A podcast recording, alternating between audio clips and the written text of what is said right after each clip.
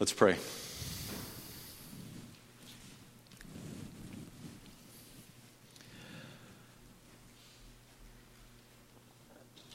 Lord God, the relationship between law and grace, between the old covenant and the new, it is, it is simple. It, it is not hard on, on the surface to understand. But Lord, our, our lives are complicated, and it doesn't take us long to get this thing turned around inside out and upside down. What a strange thing to our ears that we would be warned about refusing the offer of Mount Zion in Hebrews 12. That's a strange thing for many modern ears to hear. Lord, how shall we escape if we would neglect so great a salvation as the cross and the empty tomb? How indeed. So please, Lord, help us to be serious about our joy in Jesus this morning. I pray that you'd help us to, to put on our thinking caps and get a, a few, a few things in place to understand the nature of the difference, the relationship between the old and new covenant, and then set us on fire. We pray this in Jesus' name. Amen.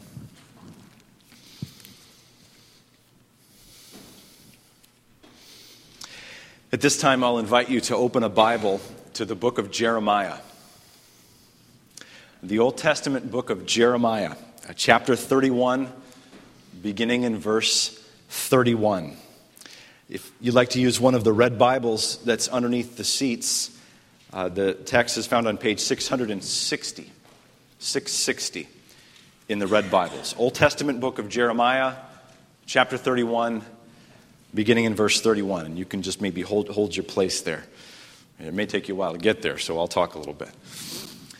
This Memorial Day weekend is week three of a four week series on the topic of covenant. It's entitled Blessed Be the Tie That Binds, a study of the Old and New Covenants in Holy Scripture.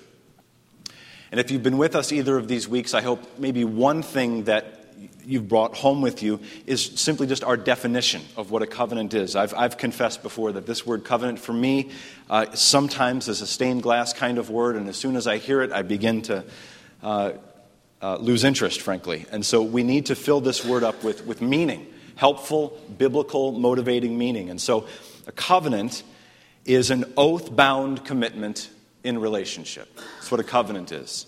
It's an oath bound commitment in relationship. And as it was in the beginning, so it is today. God identifies his people and he spreads his kingdom through his covenant.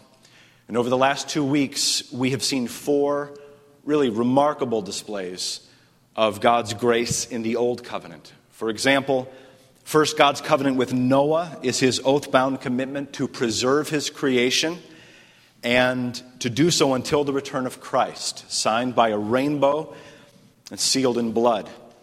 Secondly, God's covenant with Abraham, his oath bound commitment in relationship to Abraham, is his desire to bless the offspring of Abraham, that's Jesus, the offspring of Abraham, signed by circumcision, sealed in blood.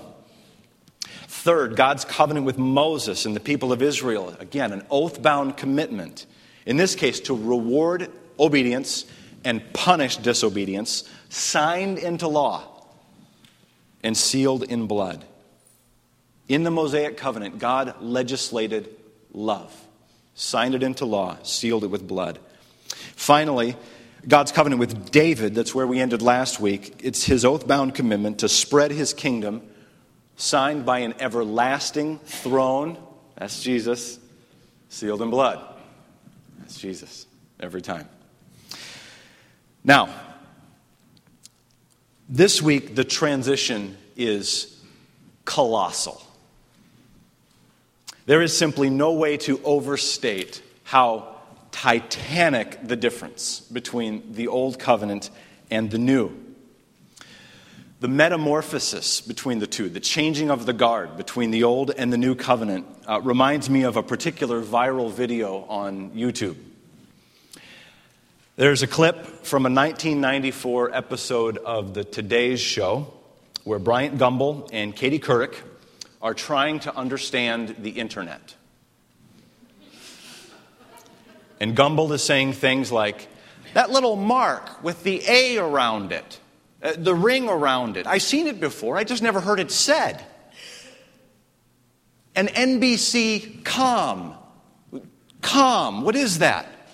What is the internet anyway? You write to it like mail?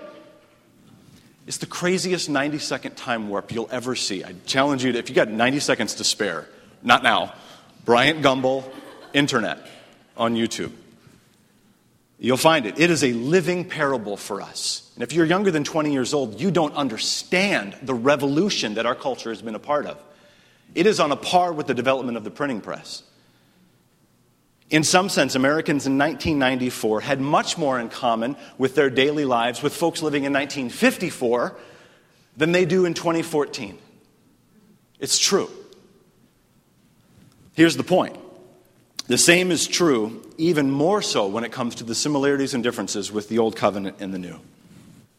When speaking of the Old Covenant, the Bible uses words like obsolete, growing old, vanishing away, kind of like your flip phone. By distinction, the new covenant is called better, faultless, eternal. Not like your iPhone 5S, but that's going to be obsolete in six months. So, better than an iPhone. And the first people to herald the tidings of the new covenant were the Old Testament prophets. From the middle of the 8th century BC to the middle of the 5th century BC, God raised up a company of men, mainly men, called prophets prophets had everything to do with covenant. God is a covenant God, He's an oath bound commitment and relationship God. And the Old Testament prophets were God's covenant enforcers, they were His covenant prosecutors. One resource I read put it this way The prophets confronted the people of God and exposed the clever and devious ways by which they had gradually slipped away from a proper relationship with God and one another, as defined by the covenant. So God's people broke God's covenant. We'll see that in just a second. And nevertheless, alongside impending judgment, which thunders through every one of the writing prophets, alongside impending judgment, God's prophets also announced astonishing hope. They bore glad tidings of a new oath bound commitment in relationship, a new covenant. The prophet Jeremiah explains it as well as anyone. Listen now to the words of the prophet Jeremiah from Jeremiah 31, verses 31 to 34. Behold, the days are coming, declares the Lord, when I will make a new covenant with the house of Israel and the house of Judah not like the covenant that I made with their fathers on the day when I took them by the hand to bring them out of the land of Egypt. My covenant that they broke, though I was their husband, declares the Lord. For this is the covenant that I will make with the house of Israel after those days, declares the Lord. I will put my law within them, and I will write it on their hearts and I will be their God, and they will be my people. And no longer shall each one teach his neighbor and his, each his brother, saying, Know the Lord, for they shall all know me. From the least of them to the greatest, declares the Lord, for I will forgive their iniquity, and I will remember their sin no more.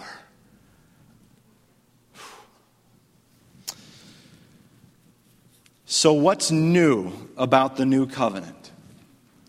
Well, some credit John Bunyan, author of Pilgrim's Progress, with this nugget, but having done a little research on it, I think it was 18th century British pastor John Berridge who wrote, in my mind, what are probably the two greatest lines, maybe the greatest couplet in the history of the church.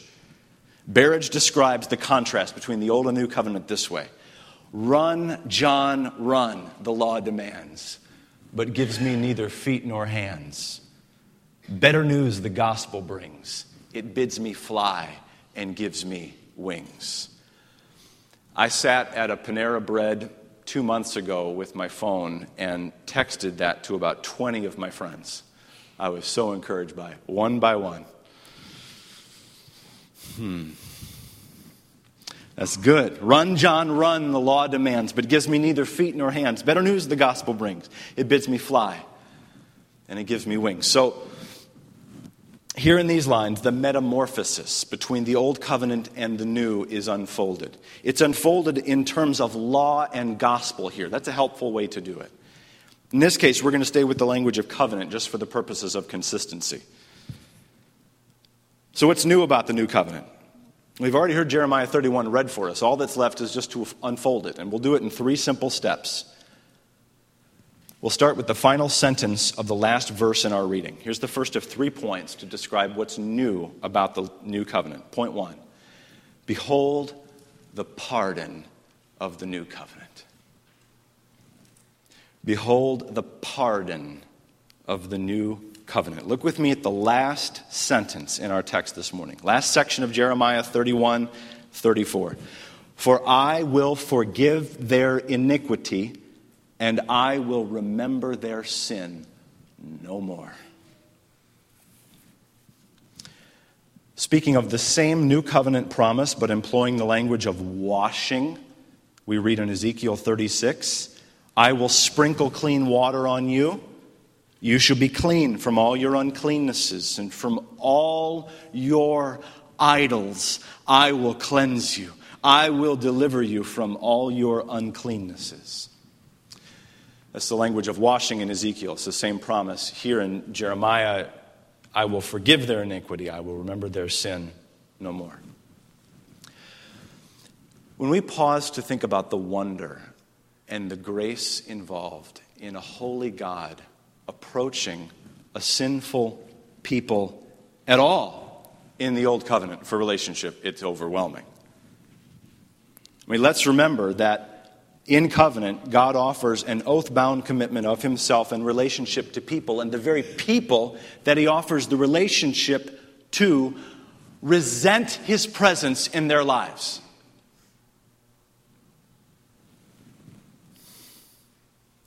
They'll worship the creation, but then begrudge the creator. As far as Israel is concerned, God's role in their lives is incidental at best, problematic at worst. Now, you'd have to have kids for this illustration to fly, but throughout the pages of the Old Testament, God is treated by his people as kids on the Disney Channel treat their parents today. A joke. An absolute joke. We're a long way from Father Knows Best. An embarrassment. That's how Israel felt about the Lord and his relationship in their lives. They felt like he was hovering well, if you were God, what would you do with these folks? I know what I'd do. I certainly wouldn't do what he does here in verse 34. I will forgive their iniquity, and I will remember their sin no more. But how? If God is a just God, how can he simply forgive without punishing thousands of years of idolatry. Well, as with the old covenant, the new covenant is sealed in blood. And it's not the blood of bulls and goats, not like the old covenant. But blood was certainly spilled in order to secure this pardon. On the night that he was betrayed, Jesus Christ took a cup and when he had given thanks, he said, Drink it, all of you. This is my blood of the covenant that is shed for you, poured out for many for the forgiveness of sins. Matthew 26, 28. Our forgiveness doesn't come about by God lowering the penalty for his righteous law. but rather by God meeting the just penalty of his own law through the suffering and death of his son. Hebrews 9:22 says that without the shedding of blood there is no forgiveness of sins. On the other hand, through the shedding of Christ's blood, there is forgiveness of sins. And the most incredible aspect of this covenant, this oath bound commitment in relationship, is that it is still valid today. And everyone here is welcome today to enter in by grace through faith in Jesus Christ. Think about the, this year so far, the first quarter of 2014. Or think about the last seven days, or if you like, the last three hours. How much liability do you bring to your relationship with God? How much sin? Imagine God speaking these words over your life because of His work through the sacrifice of His Son. I will forgive your iniquity, and I will remember your sin no more. When this lands on you, it doesn't take a genius to realize that this is a good deal. This is a really nice arrangement. One of my favorite pastors around today is a man named Ray Ortlund. Uh, mentioned him before. He pastors Emmanuel Church in Nashville, Tennessee. At Emmanuel, they've developed what they call the Emmanuel mantra, and it goes like this Number one, I'm a complete idiot. Number two, my future is incredibly bright. Number three, anyone can get in on this. So, first, I'm a complete idiot. This is what Ortlund says. There has not been one nanosecond of all my life where God has looked down on me and said, Ooh, that's impressive. and how God sees me is how I really am. So there's no excuse for a human being like me. But I kind of already know that. That's why the second part of this is so unbelievable. He says, My future is incredibly bright. Well, why? Because Jesus lived the perfect life I should have lived, and he did that for me. And then he died the guilty death under the wrath of God that I don't want to die, and he did that for me. All that he asks of me now, all I can do, is to receive his mercy with the open hands of faith. And when I do, that's when God starts giving me the kind of future Jesus deserves. Um, that's incredibly bright. He finishes by saying, and because it's all mercy, this can be for anyone, anyone at all, however idiotic. It can be for you if it's not too far beneath you. Amen? The gospel according to Ray Ortlund and Emmanuel Church. Behold the pardon of the new covenant. Are you in on it? Secondly, behold the power of the new covenant. Behold the power of the new covenant. Now this this is huge. This couldn't be any huger. The new covenant is not just about pardon as if that weren't amazing enough. The new covenant is also about power. Take a look with me at Jeremiah 33, middle of verse 33. Thir- sorry, 31, middle of verse 33. I will put my law within them, and I will write it on their hearts. Many of the appearances, if you were to take a concordance and look up the word covenant, remember 90% of the word covenant is in the Old Testament. 316 appearances from Old Testament to New, 90% of them in the Old Covenant. And a good chunk of the word covenant is in relationship to this phrase, the Ark of the Covenant. The Ark of the Covenant. It, it uh, accounts for a number of the appearances. The Ark of the Covenant was a foot and a half by foot and a half wooden cube overlaid in gold, where the uh, commandments of Moses, among other things, were, were kept. The tablets that God gave to Moses. The Ark of the Covenant is where the Word of God was kept. And yet, by the time you get to Jeremiah chapter 3, verse 16, Jeremiah predicts a day that will come among God's people when, quote, the ark of the covenant of the Lord shall not come to mind or be remembered or missed. It shall not be made again. Why? Because the new covenant promises that God will one day put his law within his people. In the new covenant, people's hearts, in other words, will become the ark of the covenant of God, the place where God's word is kept. That's amazing. Now, we're not done. Verse 33 also says, I will write my law on their hearts. Heart. The word heart appears hundreds of times in the Bible, almost a thousand times, Old Testament to New. And we typically use the word heart to describe the emotions or maybe even our mood in a real cheap way. The Bible's use of the word heart is so far deeper. The emotions are inclusive in the heart, but in no way exhaustive of it. The heart in the Bible is equal to our desires, our wants, our longings, our cravings, our soul hungers and thirstings, our appetites and drives, why we do what we do. That's the heart.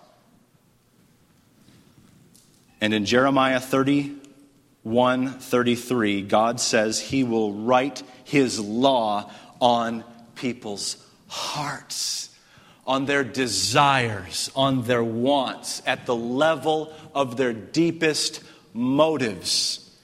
What would that be worth to you?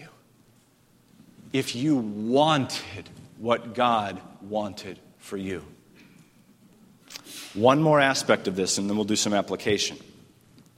Uh, when the prophet Ezekiel speaks of the new covenant promise in Ezekiel 36, 26, and 27, God says, I will give you a new heart, and a new spirit I will put within you. I will remove the heart of stone from your flesh and give you a heart of flesh and I will put my spirit, capital S, my spirit within you, and cause you to walk in my statutes and be careful to obey my rules. NIV says, move you, move you to obey my statutes. You know what that is? That's power. That's Holy Spirit power. It's the power of the person and work of the third person of the Trinity. So, yes, the gospel is about being transferred to safety. Amen. It's about being transferred to safety. It is also about being transformed into a saint. It's about transfer and it's about transformation. In the Old Covenant, God offers instructions. We said last week the instructions are basically this love God, love everybody else fail, and die. And God's law shows you the pathway for love. God's law shows you how far short you fall of the goal of love. And it warns you, it curbs you in some ways in your selfishness, serves as a deterrent, not entirely. But that's all the Old Covenant offers. In the New Covenant, God has provided for everything we could possibly think of pardon for our sin, proximity to His Word, passion for our heart, power to obey. I think most people who profess faith in Christ don't know this. That's my experience.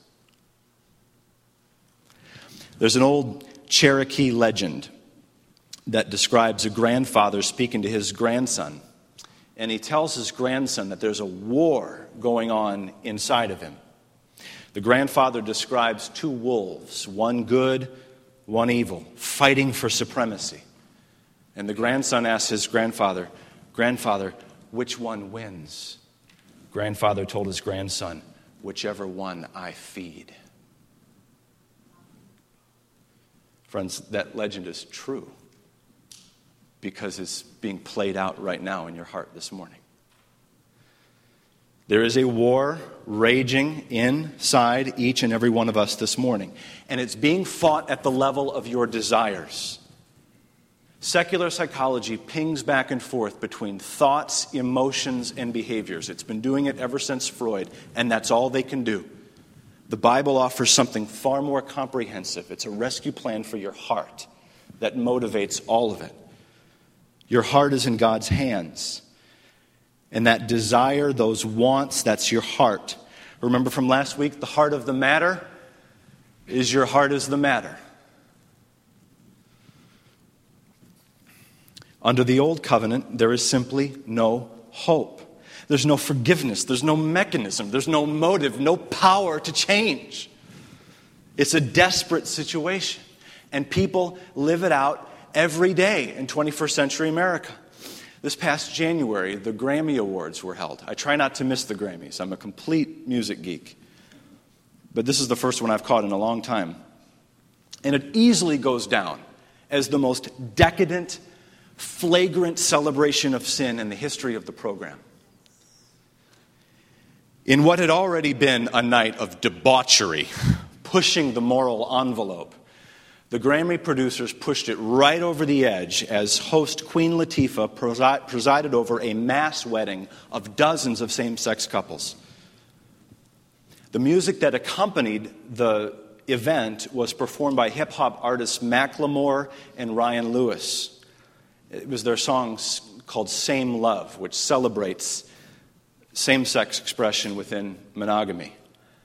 And the chorus was written by Seattle songwriter Mary Lambert, who sang in an achingly beautiful chorus I can't change, I can't change, even if I wanted to.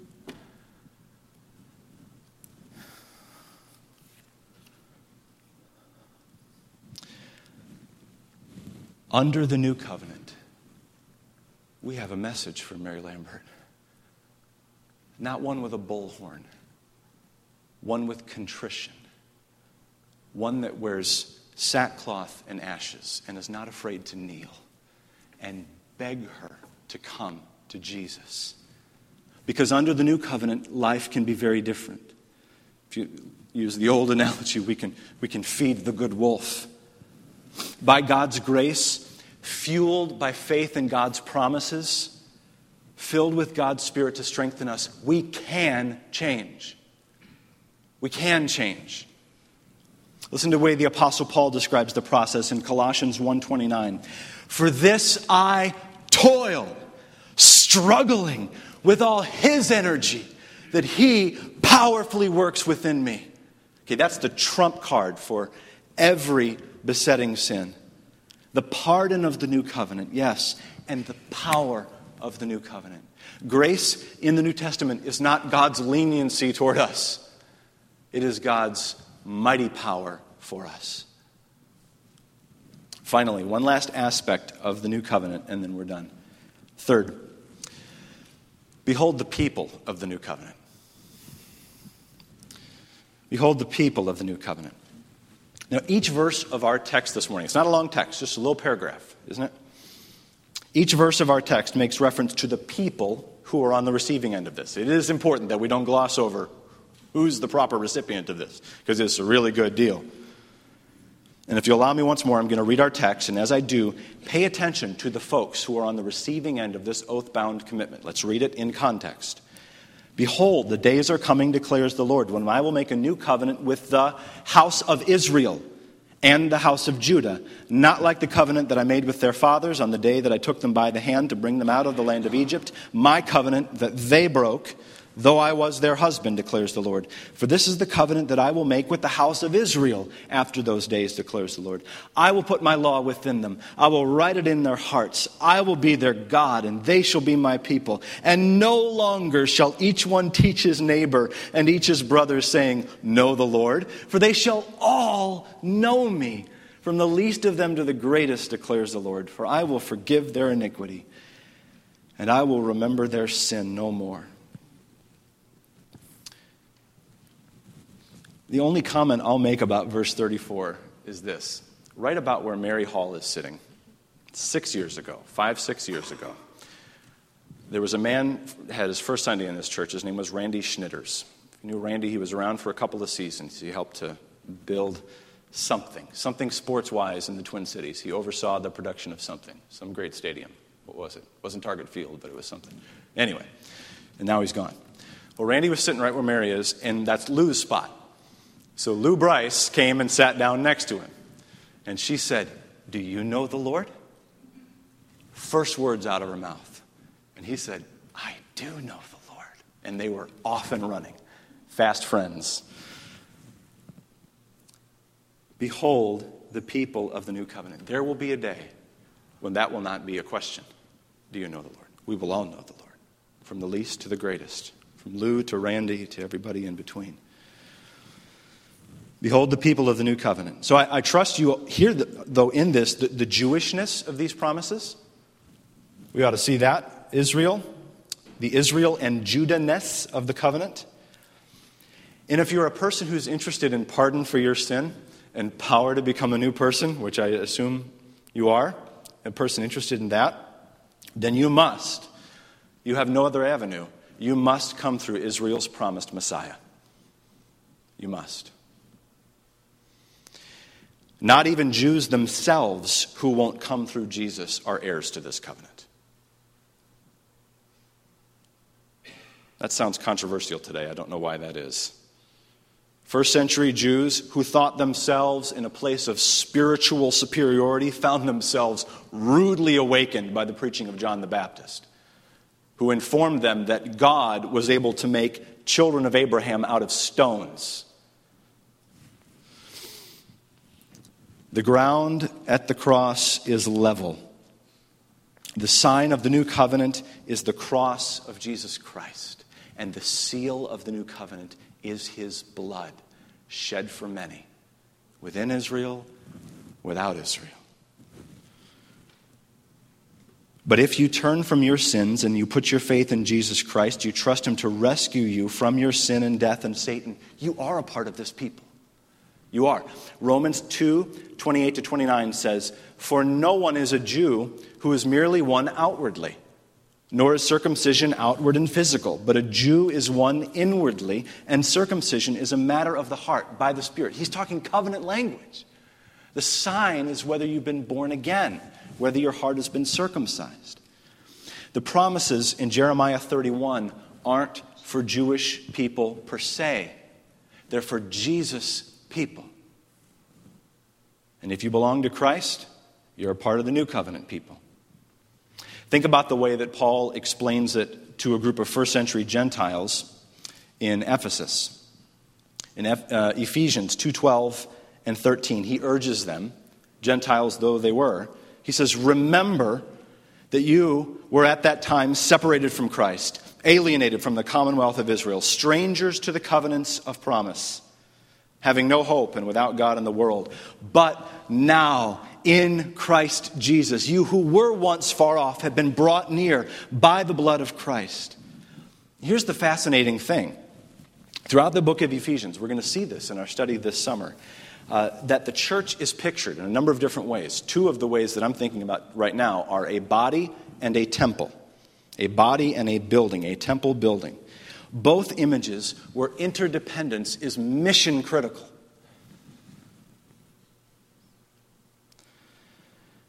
Which means if you are a Christian, yes, God has pardoned you through Christ's blood. Yes, He's empowering you through Christ's Spirit. But He's no less surrounding you with Christ's people. I think it's a message we need to hear going into the summertime. God's oath bound commitment with us calls for a similar commitment, oath bound to one another. Remember our reference to Nehemiah 9 to 10 last week. Hundreds of years before the fulfillment of the new covenant, God's people pray in Nehemiah 9:32 and 9:38. Now therefore our God the great, the mighty, the awesome God who keeps covenant and steadfast love. Because of all this, we make a firm covenant in writing. Here's the application. If the law of Moses, which demands us to run, though we have neither feet nor hands, was able to so inspire a written covenant among God's people hundreds of years before Jesus, how much more the gospel that bids us fly and gives us wings. In the days ahead, you'll have the opportunity to view a document that's been the better part of two years in the making among our elders the Mound Evangelical Free Church Membership Covenant. It's early days yet, but our desire as elders is to put a current draft before you at one of the upcoming membership meetings and to invite discussion and feedback in full view of the grace of God and what it means to be a part of the new covenant people. It's our desire as a church to be people of the new covenant, committed to one another, bound to one another in covenant love and concrete commitment in terms of worship and fellowship and evangelistic mission. More on this in the days ahead. Well, run, John, run, the law demands, but gives us neither feet nor hands. Better news the gospel brings it bids me fly and gives me wings. Behold the pardon of the new covenant in the blood of Christ. Behold the power of the new covenant in the Holy Spirit. And behold the people of the new covenant in the church. Next week is our final Sunday on the topic of covenant as we study the Christ of the new covenant. We don't want to miss the forest for the trees here. This is all about Jesus. Uh, Hebrews 7:22 calls him the guarantor of a better covenant, the underwriter, the backer, the patron of a new covenant. We're going to study that patron next Sunday in the book of Hebrews. But right now, let's pray. Father in heaven, we thank you for this massive theme in the Bible, from Old Testament to New, Old Covenant to New. We are grateful beyond words that you are a God who pursues us by grace in a love, oath bound relationship with us. And so we pray, Father, that as we happily receive the pardon that you offer us in Jesus, we find ourselves today in need of power, today. And we want to experience that more and deeper and fuller in the days ahead through the person of the Holy Spirit and His work. And Lord, help us to look around, help us to see brothers and sisters who are bound by the same covenant with the same covenant God. And would we ponder, would we think long and lovingly about what it might mean to put together and adopt and live, not just file in a drawer somewhere, but live a covenant of membership by grace through faith in this church. We pray for Jesus' sake. Amen.